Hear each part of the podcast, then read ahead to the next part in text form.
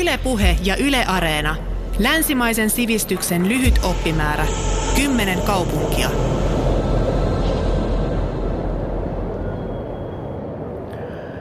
No ehkä se, mikä, mikä eniten mulla on mielessä, on, on tota noin, niin se laivamatka, kun mä, mä tulin, tota, se oli 1991, kun mä muutin kesällä kesällä tota, Tukholmaan. Mä tulin mun kimpsujen ja kampsujen kanssa ja se laivamatka, kun se laiva tulin Vikkarilla, eli Viikinlainilla siihen Södermalmin kupeeseen. Ja, ja mä jotenkin ajattelin, että vau, wow, tämä kaupunki on mun. Siis tuntui heti siltä, että jäät sinne vai että haluat palata? Ähm, no tämä vähän, vähän suorastaan niin kuin koskettaa mua just nyt. Joo, miten mä sanoisin? Mä, joo, mulla oli semmoinen, että tänne mä jään. Se oli niin hieno kokemus. No jäitkö sitten heti sinne? No joo, kyllä. Siis sillä tavalla, että mä olin, siis nyt tästä tulee vähän hassu, hassu tota, ei, siis mä olin, mulla oli, mä olin hankkinut kesätyön. Eli että, että mä tulin kimpsuinen ja kampsuinen ja mä olin niin päättänyt, että tänne mä muutan, koska mä olin siis aikaisemmin jo ollut Tukholmasta. Se nyt ei ollut ihan ensimmäinen kokemus tai niin kuin tulo sinne. Mutta mä olin hankkinut kesätyöpaikan sellaisesta lounasravintolasta Serkelin torin juure, niin kuin varrelta. Ja, tota, ja sitten, että mä tiesin, että, että mä pääsen sinne niin kuin seuraavalla viikolla töihin tällaiseksi, tällaiseksi niin kuin tiskin blokkaajaksi, eli sellaiseksi, joka tiskiä vie, vie keittiöön. Ja, ja sitten mulla oli asunto hankittu, että mä olin saanut vuokra-asunnon mun kaverin kautta. Ja tämä oli niinku sellainen, että mä tiesin, että mä pärjään ja tästä alkaa uusi elämä. Tämä oli se mun sellainen tunne, kun mä Ja kuinka kauan olit sitten siellä Tukholmassa tällä erää? No se oli varmaan semmoinen joko 10 tai 13 vuotta melkein silloin, että, että, mä, että mä todella kyllä jäin sinne sitten. Ja, ja tota, mun se haave silloin, kun, kun mä sinne menin, oli niin kuin se, että musta tulee näyttelijä, ammattinäyttelijä. Ja mä olin niin kuin silloin jo valinnut sen tavallaan se mun tieni, että, mä, että, että se ei ole nyt sitten teatterikoulu, vaan se on niin kuin työn kautta. Ja siellä mä sitten niin opettelin kieltä, että mullahan oli sitten se, se, niin kuin se mun tausta oli koulu, kouluruotsi. Eli se sellainen, niin kuin, että oli se kielioppi, mutta ei oikein muuta, koska mä tuun ihan suomenkielisestä perheestä. Kauanko meni, kun aloit sitten puhua ruotsia sujuvasti? No kyllä siellä tota, varmaan kolmisen vuotta meni, että et, et sai sitä väännettyä ja treenattua. Ja, sitten alkoi sit alko se kieli sillä tavalla luistaa, ettei hävenny enää niin paljon kuin avassuunsa. No kuinka sitten tämä näyttelijäksi tuleminen tai se haave eteni? No siinä oli tietysti monta semmoista, kun siinä oli se uusi maa, uusi kieli. Se oli aika sellainen niin kuin, jotenkin, siinä oli niin kuin monta tällaista haastetta, sanotaanko näin, mutta että mä olin silloin kanssa todella nuori ja mä jotenkin rakastin haasteita ja mä ajattelin, että tämä on niin kuin mulle just sopiva, että mä niin kuin aloitan ihan puhtaalta pöydältä jotenkin. Tämä oli se mun ajatus jotenkin, se oli se. Se eteni hirveän hienosti mun mielestä ja, ja Tukholma oli mulle sellainen kyllä sellainen turvapaikka melkein. Voisi sanoa, että mä oon aina niin kuin, mä oon vähän jotenkin humoristisesti sanonut, että mä oon sellainen kulttuuripakolainen, olin Ruotsissa, eli että mulla ei ollut sellaista pakottavaa tarvetta muuttaa Ruotsiin. Mä en niin kuin muuttanut työn perässä sillä tavalla, että mulla on nälkä, että mulla, ei, että, että mulla ei ole Suomessa töitä, vaan se oli enemmän sitä, että mä halusin, mä halusin sitä, luoda sitä mun kulttuuriuraa. Että mä halusin näyttelijäksi ja mä ajattelin, että tota kautta mä sen teen, koska mä olin tehnyt siellä yhden elokuvan silloin. Se oli mun ensimmäinen työni siellä, niin kuin ylipäätänsä näyttelijän työni oli Ruotsissa niin se jotenkin se niin kuin vähän ohjasi sitä mun, niitä mun valintoja myös. Ja mä oon niin naurunut, että, se on, että mä oon kulttuuripakolainen. Olin Ruotsissa oleva kulttuuripakolainen, että mulla ei ollut, mulla ei ollut mitään sellaista hätää, ei ollut mitään sotaa, mitä mä lähdin karkuun. No olivatko siis Suomen kulttuuripiirit jotenkin ahdistavia, että halusit täältä pois?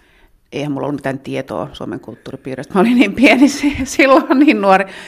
Mutta mä koin Helsingin hyvin ahdistavana. Sen mä muistan, että niin kuin sieltä olla Helsinki versus Tukholma, niin se 90-luvun alku.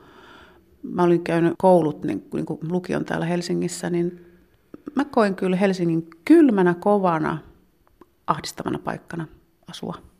Ja se oli sitten semmoinen suuri vapau, vapautus, kun muutti sinne Tukholmaan. Se oli niin, niin erilaista. Ja tosiaan sinulla meni hyvin sitten tällä näyttelijäuralla. Ilmeisesti viittasit tässä, kun puhuit tuosta elokuvasta, ähm, vuonna 1991 tehtyyn Jan Troellin Il Capitano-elokuvaan, joka siis kertoi Juha Valjakkalan tekemästä kolmoismurhasta Omselessa Pohjois-Ruotsissa.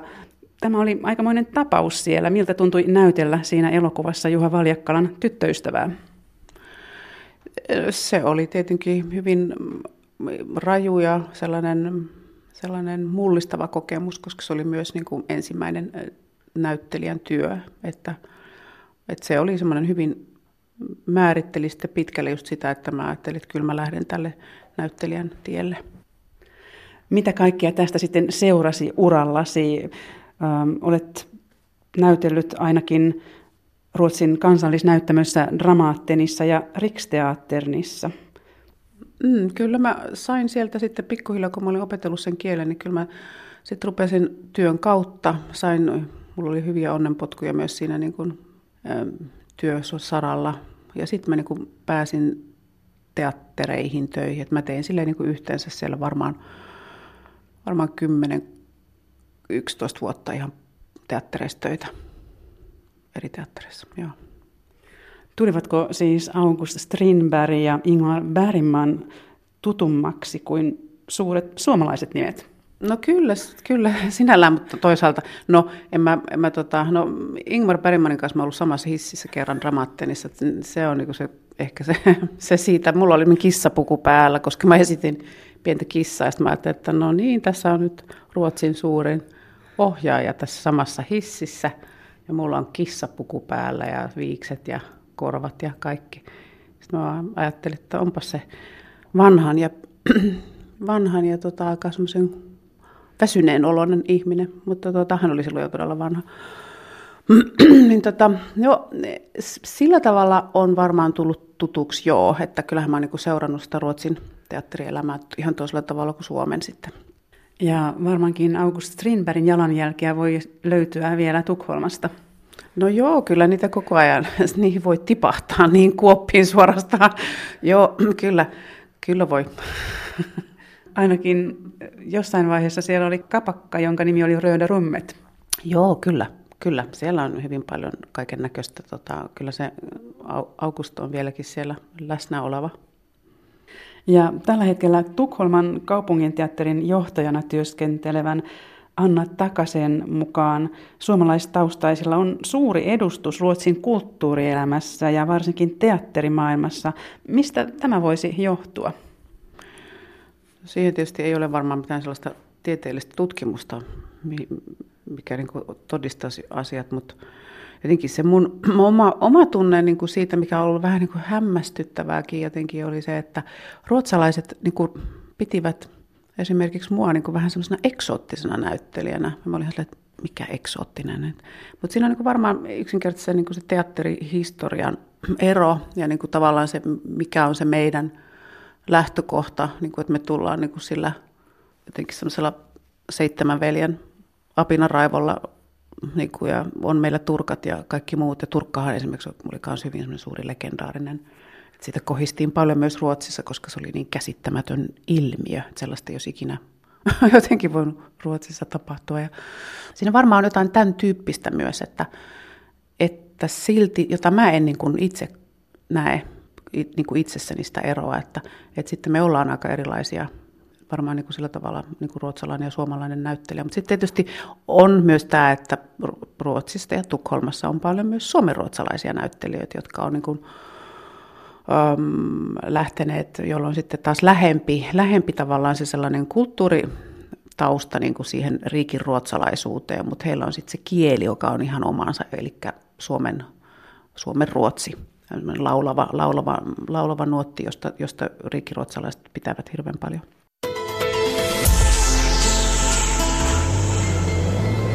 Yle Puhe. Maria Heiskanen, me puhutaan Tukholmasta, joka oli kotikaupunkisi 15 vuotta. Ruotsi-Suomen monisatavuotinen yhteinen taival alkoi suunnilleen samoihin aikoihin, kun perimätiedon mukaan Birger Jaarli perusti Tukholman 1200-luvulla, koska hän halusi estää vihollisen pääsyn sisämaahan Itämereltä Meelaren järven kautta. Tosiaan Suomi oli monta sataa vuotta Ruotsin valtakunnan itäinen puolisko. Tuntuuko siltä, kun Tukholmaan muuttaa ja siellä asuu, että samaa maata olemme olleet? No ei, sitä ei kyllä voisi vois kuvitella. Tukholma on niin erilainen ja mä muistan jotenkin sen, sen tunteen. Enää sitä ei välttämättä niin ajattele, mutta silloin se oli niin totaalisen erilainen ja kaikki ne rakennukset oli erilaisia, ilmapiiri oli erilainen, monikulttuurisuus, hyvänä aika, erivärisiä ihmisiä kadulla. Se oli jo sellainen, koska ei 90-luvulla Helsingissä oikeastaan ollut ketään ulkomaalaisia.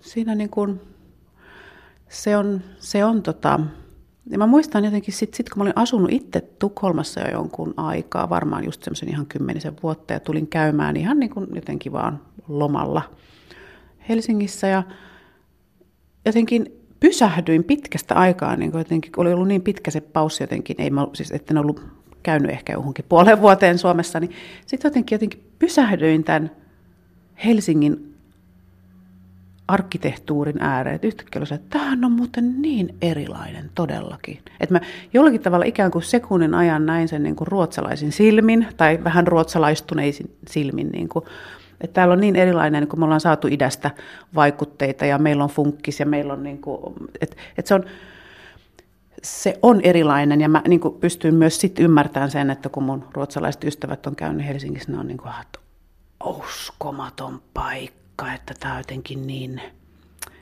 niin venäläistyylinen. Mä en ole niin kuin, niin kuin että mikä venäläistyylinen. Mutta et siinä niin on, me, meillä se slaavilaisuus kuitenkin näkyy. Meillä on niin kuin erilainen se, joka näkyy tietysti just rakennus, rakennuksissa, arkkitehtuurissa ennen kaikkea.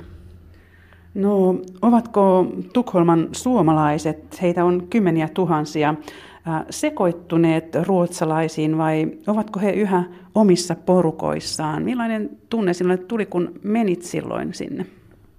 Kyllä silloin 90-luvulla oli se tunne mulla ainakin se, että, että kyllä he hyvin paljon omissa porukoissa oli, että heillä oli niin ne Suomi-seurat, missä tapasivat muita suomalaisia ja puhuvat suomea ja että kyllä se aika semmoista anonyymiä oli sillä lailla, että mä en, en niin kuin kokenut, ihmettelin, että missä ne kaikki muut suomalaiset on. Se oli melkein vähän tällainen näin. Mähän itse sitten liikuin oikeastaan kokonaan vaan ruotsalaisissa. Mun ammatti, ammattikunta oli ruotsalaista ja et ystävät oli suomalaisia, niin kuin lähiystävät, mutta hyvin paljon liikuin sitten niin kuin ruotsalaisten seurassa.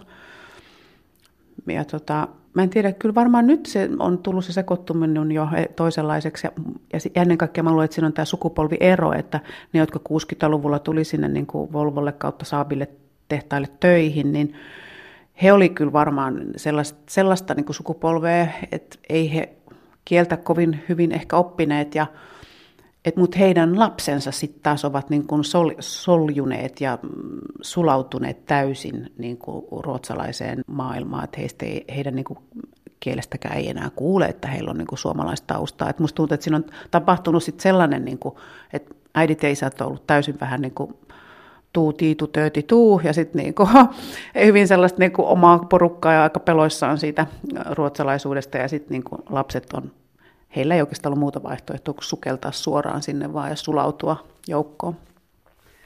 Niin, Tukholmassa toimii myös Tukholman suomalainen seurakunta ja suomalainen kirkko. Tällä on pitkät perinteet. Ensimmäinen suomenkielinen jumalanpalvelus pidettiin nimittäin Tukholmassa jo vuonna 1533. Lisäksi kaupungissa on muutama suomenkielinen päiväkoti ja ruotsin suomalainen koulu. Olisitko itse halunnut laittaa lapsesi suomenkieliseen kouluun, jos olisit jäänyt sinne asumaan? Olisitko halunnut säilyttää suomalaisen identiteettisi? Kyllä, ehdottomasti.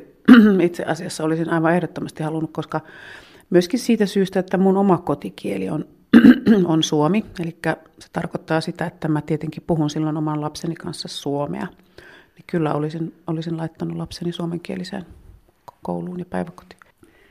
Niin 1600-luvulla Tukholma kasvoi metropoliksi ja laajeni alueille, joita nykyään kutsutaan Malmeiksi. kun aikaisemmin Tukholma oli ollut lähinnä Stadsholmenin saari, joka kahden muun pienemmän saaren kanssa tunnetaan nykyään vanhana kaupunkina. Nämä malmit tosiaan tunnetaan nykyään Östermalmina, Södermalmina ja Normalmina. Kertoisitko vähän, millaisia alueita nämä nykyään ovat? Mm, jokaisella kaupungin osalla, eli näillä saarella on tietysti oma sellainen, että Östermalm on niin vähän semmoinen hienosta paikka, Normalmkin on nykyään jo sillä tavalla, että se on aika kallista aluetta. Söderissä mä itse asuin, mutta siitäkin tota, on nyt, jo oli jo siinä vaiheessa, kun mä muutin Tukholmasta pois, niin oli jo tulossa tosi kallis alue, mikä oli vähän, vähän sääli, koska mä olisin, niin kuin, mä olisin itse halunnut, että siellä vielä oli, niin kuin, olisi säilynyt se, se ilmapiiri, mikä siellä oli, että jotkut tuli lähikauppaan tohvelit jalassa ja aamutakki päällä. Ja siinä on niin kuin semmoista jotain tosi rentoa meininkiä, mikä, mikä niin kuin kuvasti koko sen kaupungin osan Söderin luonnetta, mutta sitten siellä alkoi jo niitä pemareita ajella ympäriinsä ja niin kuin hinnat nousi taivaisiin ja sitten huomasi, että tavallaan se tavallinen kansa joutui sieltä pikkuhiljaa lähtemään sitten vähän lähiöihin, että mutta että siinä niin kuin on, ne, musta tuntuu, että nämä muutokset, ihan rakennemuutokset näiden kaupunginosien välillä on aika isot. Sillä tavalla, että ne, ne muuttuu siis, että ne on niin kuin vauhdilla. Mutta Söder on vieläkin niin kuin se mun sellainen lähellä oleva se on mun se rakas paikka.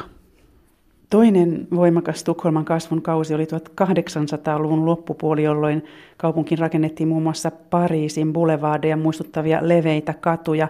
Muutamassa kymmenessä vuodessa kaupungin väkiluku nousi 300 000 asukkaaseen. Millainen Suomi olisi ilman Tukholmaa? tällaista suurta kaupunkia tuossa lähistöllä. Neuvostoliiton romahtamiseen asti se oli ainoa paikka, jonne Etelä-Suomesta pääsi helposti haistelemaan raikkaampia tuulia. Minusta tuntuu, että se on silloin ollut äärimmäisen suuri merkitys ihmisen, ihmistä, niin kuin, myös sellaiselle, että ihmiset on niin kuin päässeet sinne niin kuin vapaampaan ilmapiiriin, sellaiseen niin kuin haistelemaan niitä tuulia, niin kuin, että oh, tässä lähellä on joku, joku paikka, mikä niin kuin, missä saa olla sellainen kuin on. Et, et musta tuntuu, että myös esimerkiksi seksuaaliset vähemmistöt, että heille se Tukholma on ollut ihan siis sellainen henkireikä. Ja se, sekin on asia, mikä mun mielestä niin kuin on hyvä ottaa huomioon, että, että silloin niin kuin se ilmapiiri niin kuin on ollut ihan erilainen Tukholmassa kuin Helsingissä. Et se, musta tuntuu, että, ei, että, että sitä on vaan vaikea tietysti mitata, että millä, millä, millä, miten, minkälainen Helsinki olisi ilman Tukholmaa, mutta erilainen.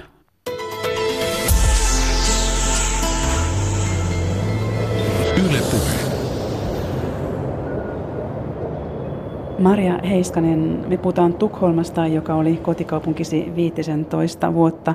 Mikä on itsellesi se tärkein ulottuvuus, kun asuit tai kun käyt nykyään Tukholmassa, jos nyt ei puhuta ystävien tapaamisesta? Kyllä se on se, että Tukholma on vieläkin monikulttuurisempi kuin Helsinki. Se, niin kuin se tuntuu isommalta. Ja silloin jo 90-luvulla mä koin, että se sen myötä, kun se kaupunki oli isompi kuin Helsinki, niin se oli sellainen turvallinen anonymiteetti. Eli sai, sai olla niin kuin rauhassa just sellainen kuin on. Että mä koin sen hyvin vapauttavana. Että sellainen, tämä kuulostaa vähän lattealta, mutta jotenkin, että kun, kun mä tulin Suomesta Tukholmaan, niin mulla ihan tuli sellainen, kun mä aloin dallaamaan niitä katuja siellä, niin mulle tuli semmoinen huh, nyt mä saan olla ihan rauhassa. Että se oli joku semmoinen niin hyväksyntä, joka vaan niin on siinä ilmapiirissä siinä. Ehkä myös, että siellä on erinäköisiä, erivärisiä ihmisiä, jotka kävelee sua vastaan. Kaikilla, niin kuin, että siinä, on, siinä on joku semmoinen hyväksyntä ja sellainen, no, solidaarisuus siinä, siinä ilmapiirissä oli niin kuin jo sisään, sisään niin kuin kasvan, kasvanut se ilmapiiri, että se oli niin erilainen kuin Helsingissä silloin, joka oli just mun mittapuun mukaan semmoinen hyvin kylmä ja kova ja sellainen, niin kuin, että aika, aika sellainen itsikäs. Et se, oli, se on niin kuin vieläkin mun mielestä se, minkä mä koin. Ja voi olla, että se on vielä vähän niin kuin mun sellaista vanhaa hegumaa. Että kun mä menen sinne, niin mä vaan niin kuin, että ja kyynel tulee silmään. Ja se on vähän tämmöistä, mutta antaa olla. Kyllä sitä voi, voi tässä jo ruveta muistelemaan just sillä, että ihana oli tämä paikka. Tukholma on rakennettu 14 saarelle ja tämä tarkoittaa sitä, että myös saaristo on lähellä. Onko Tukholman saaristo sinulle jotenkin rakas paikka? No siellä mä en hirvittävän paljon ole niin pyörinyt. Et mä jossain vaiheessa tein just niitä, siellä on ihan niin sellaisia pieniä lauttoja, millä pääsee aika vähällä rahalla yhdessä vaiheessa pystyä niin kuin tekemään just sellaisia risteilyitä, pikkuristeilyitä. Silloin jossain, jonain kesinä mä tein niitä. Mutta sitten enimmäkseen niin kuin lähinnä se veden läsnäolo, joka on niin kuin koko ajan. Et mä muistan sellaista, niin kuin, että mä oon melonut Tukholman keskustassa, siis kajakoinut kajakilla. Et se on, niin kuin, siinä on jotain semmoista niin kuin ihan mielettömän ihanaa, että pystyy siellä jotenkin siltojen alla melomaan. Ja, et, et kyllä se veden läheisyys on, on tota, tärkeä, se on koko ajan läsnä. No missä asioissa Tukholma on trendisetteri, edelläkävijä vai onko vielä jossakin asiassa, tuossa nyt puhuit tuosta ilmapiiristä, mutta jossakin muussa kenties? Voi olla, että jossain ravintolakulttuurissa voisin vielä ajatella. Ja kyllä muodissakin, että he on, niin kuin, ja on, on niin kuin, ja jos oikein sille rupeaa miettimään, mutta se on ehkä laajemmin niin kuin ruotsalaiseen yhteiskuntaan liittyvä just kaikki musiikki, niin kuin erinäköiset tällaiset musiikkibisnekset, muotibisnes, niin kuin, mutta että kyllä se näkyy siellä Tukholman katukuvassa myös, niin kuin trendikkäät, hyvin pukeutuneet nuoret, jo miettii vaan, että miten noilla on varaa noihin kledjuihin. Että tota, se on hyvin selkeä, että, että, että sitä niin kuin semmoista tosi muotitietoista porukkaa on sit siellä niin kuin ehkä enemmän suhteessa kuin, niin kuin täällä Helsingissä. Mm, ja kyllä siellä on niin ne ravintolat, ne pikkuravintolat, nyt kun että siellä ei tarvitse olla kuin poissa Tukholmasta niin kuin puoli vuotta, niin saattaa olla, että, että niin kuin yhden katuosuuden kaikki ravintolat on muuttunut. Että se on niin, niin nopeata myös se, niin kuin se, että se, ne menee ne trendit ja ne ismit ja ties mitkä muuttuu siellä nopeasti. Niin, ja kaupungista löytyy ainakin ABBA-museo ja valokuvataiteen museo Fotografiska, jossa on aina useita näyttelyitä. Joo, ne on todella, todella hienoa. On molemmat museot ja, ja se Fotografiska. Ja sitten mun lempimuseo on tietysti Moderna museot. Et se on sellainen, missä mä on kans tykkäsin käydä, käydä silloin, kun asuin siellä. Tukholman Skansenilla myös kokoonnutaan joka kesä laulamaan yhdessä Allsång på Skansen on tämän tapahtuman nimi, jota me suomalaiset voimme nykyään myös katsoa TVstä. Mitä tästä pidät? Mä rakastan sitä. Se on ihan käsittämätön ilmiö. Mä katson sitä hyvin mielelläni TVstä mun pienen tyttäreni, kolme ja puolivuotiaan tytär, tyttären kanssa. Ja me se, ää, lauletaan mukana. Ää, ei hävetä yhtään sanoa. Tota, se se on jotain semmoista niin käsittämätöntä ja niin jotenkin ruotsalaista ja sitä ei oikein voi.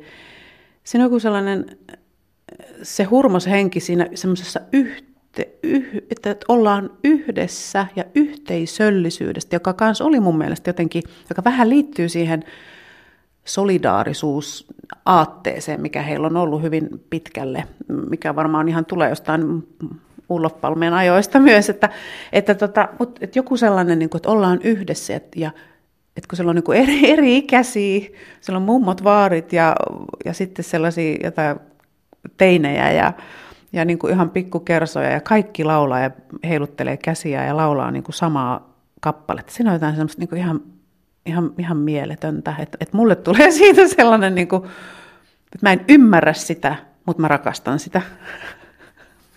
Voisiko Helsingin kaivopuistossa menestyä samantyyppinen tapahtuma? No en usko, en, samalla la- en usko, että samalla tavalla. Että me suomalaiset ollaan jotenkin kanssa sille, että meitä hävettäisi vähän se, että, että nyt jos näkee, että mä nyt näin innostun tästä ja osaan tämän biisin ulkoa ja laulan tämmöistä jotakin ihan niin kuin, että et, et siinä on niin, niin että meidän luonne musta tuntuu on niin erilainen, että, että se vähän estää meitä siellä on muuten yleisön joukossa näkynyt myös Suomen lippuja heiluvan. Kyllä varmaan. Musta tuntuu, että, että jees, jees. Että, kyllä, me, kyllä mekin sitä lippua heilutaan tavallaan semmoista imaginääristä lippua, kun mä siellä olohuoneessa sitä katon, että se on hyvin, se, on, se herättää, herättää paljon tunteita. No kuinka luonnehtisit Tukholman asukkaita? Pitävätkö he itseään jotenkin vähän fiksumpina kuin muualla maassa asuvia? Juu, siellä on ne ihan samat tämmöiset tällaiset niin kuin hierarkiakoodit kuin meillä Suomessakin, niin kuin, että et, et, tukholmalaiset on fiinimpiä ja älykkäämpiä kuin jossain pohjoisessa asuvat, asuvat tota, ruotsalaiset. Että, et, se on niin kuin ihan tämä juntti, juntti versus älykkö tai, tai tota, kaupunkilainen. Ähm, se, se tietysti ei ehkä välttämättä sit niin hirveästi mulle ehkä auennut, kun mä en ole niin kuin syntyjäni ruotsalainen, koska mä niin kuin tavallaan ne muut asiat oli mulle niin kuin tärkeämpiä, kun mä tulin just niin kuin, että mä olin muun maalainen. Että et se, mä ehkä kiinnitin, se oli se mun sisääntulo siihen. Mutta tota, kyllä se, se sama hierarkia on sielläkin tietysti. No onko sitten Tukholma ja muu Ruotsi tavallaan hyvin eri asioita vai joissakin maissa tämä on hyvin selvää. Esimerkiksi New York eroaa muusta Yhdysvalloista selvästi. Onko näin Ruotsissa?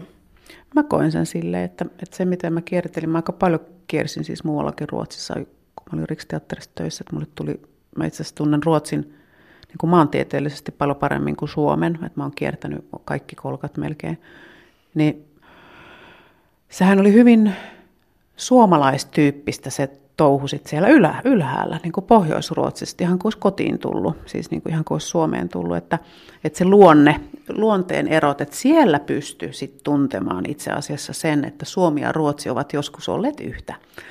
Että tota, että siinä se niin kuin lähentyi, lähentyi jollakin tavalla siellä Pohjois-Ruotsissa, niin kuin se, me, nämä kaksi maata luonteensa ja niin kuin myös kielensä puolesta, että siellä alkoi tulla enemmän semmoista niin kuin suomalaisittain suomalais, suomalaistyyppistä se murre. Mondo matkaoppaan Tukholmasta kirjoittanut Elna Nykänen Andersson kirjoittaa Tukholmasta, että hän on kaunis ja sosiaalinen, lahjakas ja elegantti. Hänellä on kansainvälinen tausta. Hänellä on toki muutama luuranko kaapissaan, mutta ilman kauneusvirheitä hän olisikin aivan liian täydellinen. Mm, kuinka kommentoit tätä?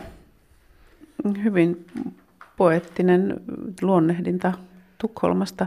Kyllä se silleen stemmaa, että, että Tukholma on hyvin semmoinen moninainen, moninainen että, tota, että siellä tapahtuu hirveän paljon ja jotenkin siellä saa tapahtua ja siellä niin on, on tilaa tapahtua, sanotaanko, että siellä annetaan tilaa ilmiöille kehittyä eteenpäin, että, että se on hieno asia. Tässä on jo vähän tätä tullutkin, mutta kuinka luonnehtisit Tukholman sielua, jos ajatellaan, että kaupungilla on sielu? Mm, kyllä se on, se on just sellainen monikulttuurinen, moninainen, sykkivä, aika levoton, mm, hyväksyvä. Nyt siellä on paljon niin kuin myös sit hyväksyvä ja ristiriitainen. Tälle mä voisin sanoa joo, koska, koska Tukholma myös muuttuu hyvin, että siellä on aika paljon myös ollut väkivaltaisuuksia ja suuria niin kuin, trau, niin kuin traumaattisia tapahtumia myös niin kuin, koko sen niin kuin, tapahtunut just siinä kaupungissa, että, tota, joka myös merkkaa, merkkaa niin kuin aika isolla punakynällä niin kuin omia jälkiä sit siihen kaupungin väestöön. Mitä tarkoitat näillä tapahtumilla? Tarkoitan ihan päämiesten murhia ja että täällä on Anna Lindin puukotus oli ja sitten myös tämä, tällainen, tämä terroristi isku siinä Drotninkaattanilla, joka, joka, tota, joka oli kohdistunut sitten ihan tavallisiin jalankulkijoihin. Että, että nämä tapahtumat herätti siinä kaupungissa suuren semmoisen melkein kansanliikkeen omaisen niin kuin solidaarisuustunteen, että sieltä lähti kaikki uskomattomat määrät ihmisiä niin kuin kadulle esit, niin kuin mieltä osoittamaan.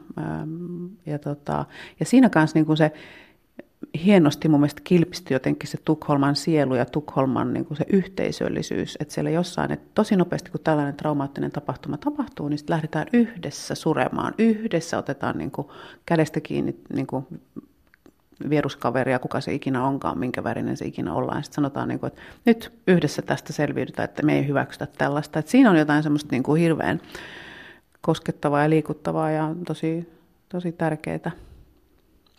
Että tavallaan että se lintukoto ja se sellainen jotenkin onnellisuuden pesä, mikä tavallaan se ruotsalainen se semmoinen yhteiskunta myös on, minkälaista kuvaa niin kun se antaa, niin siellä on myös tämmöisiä säröjä, jotka on merkannut sitä sitä tota, aika, aika syvästi.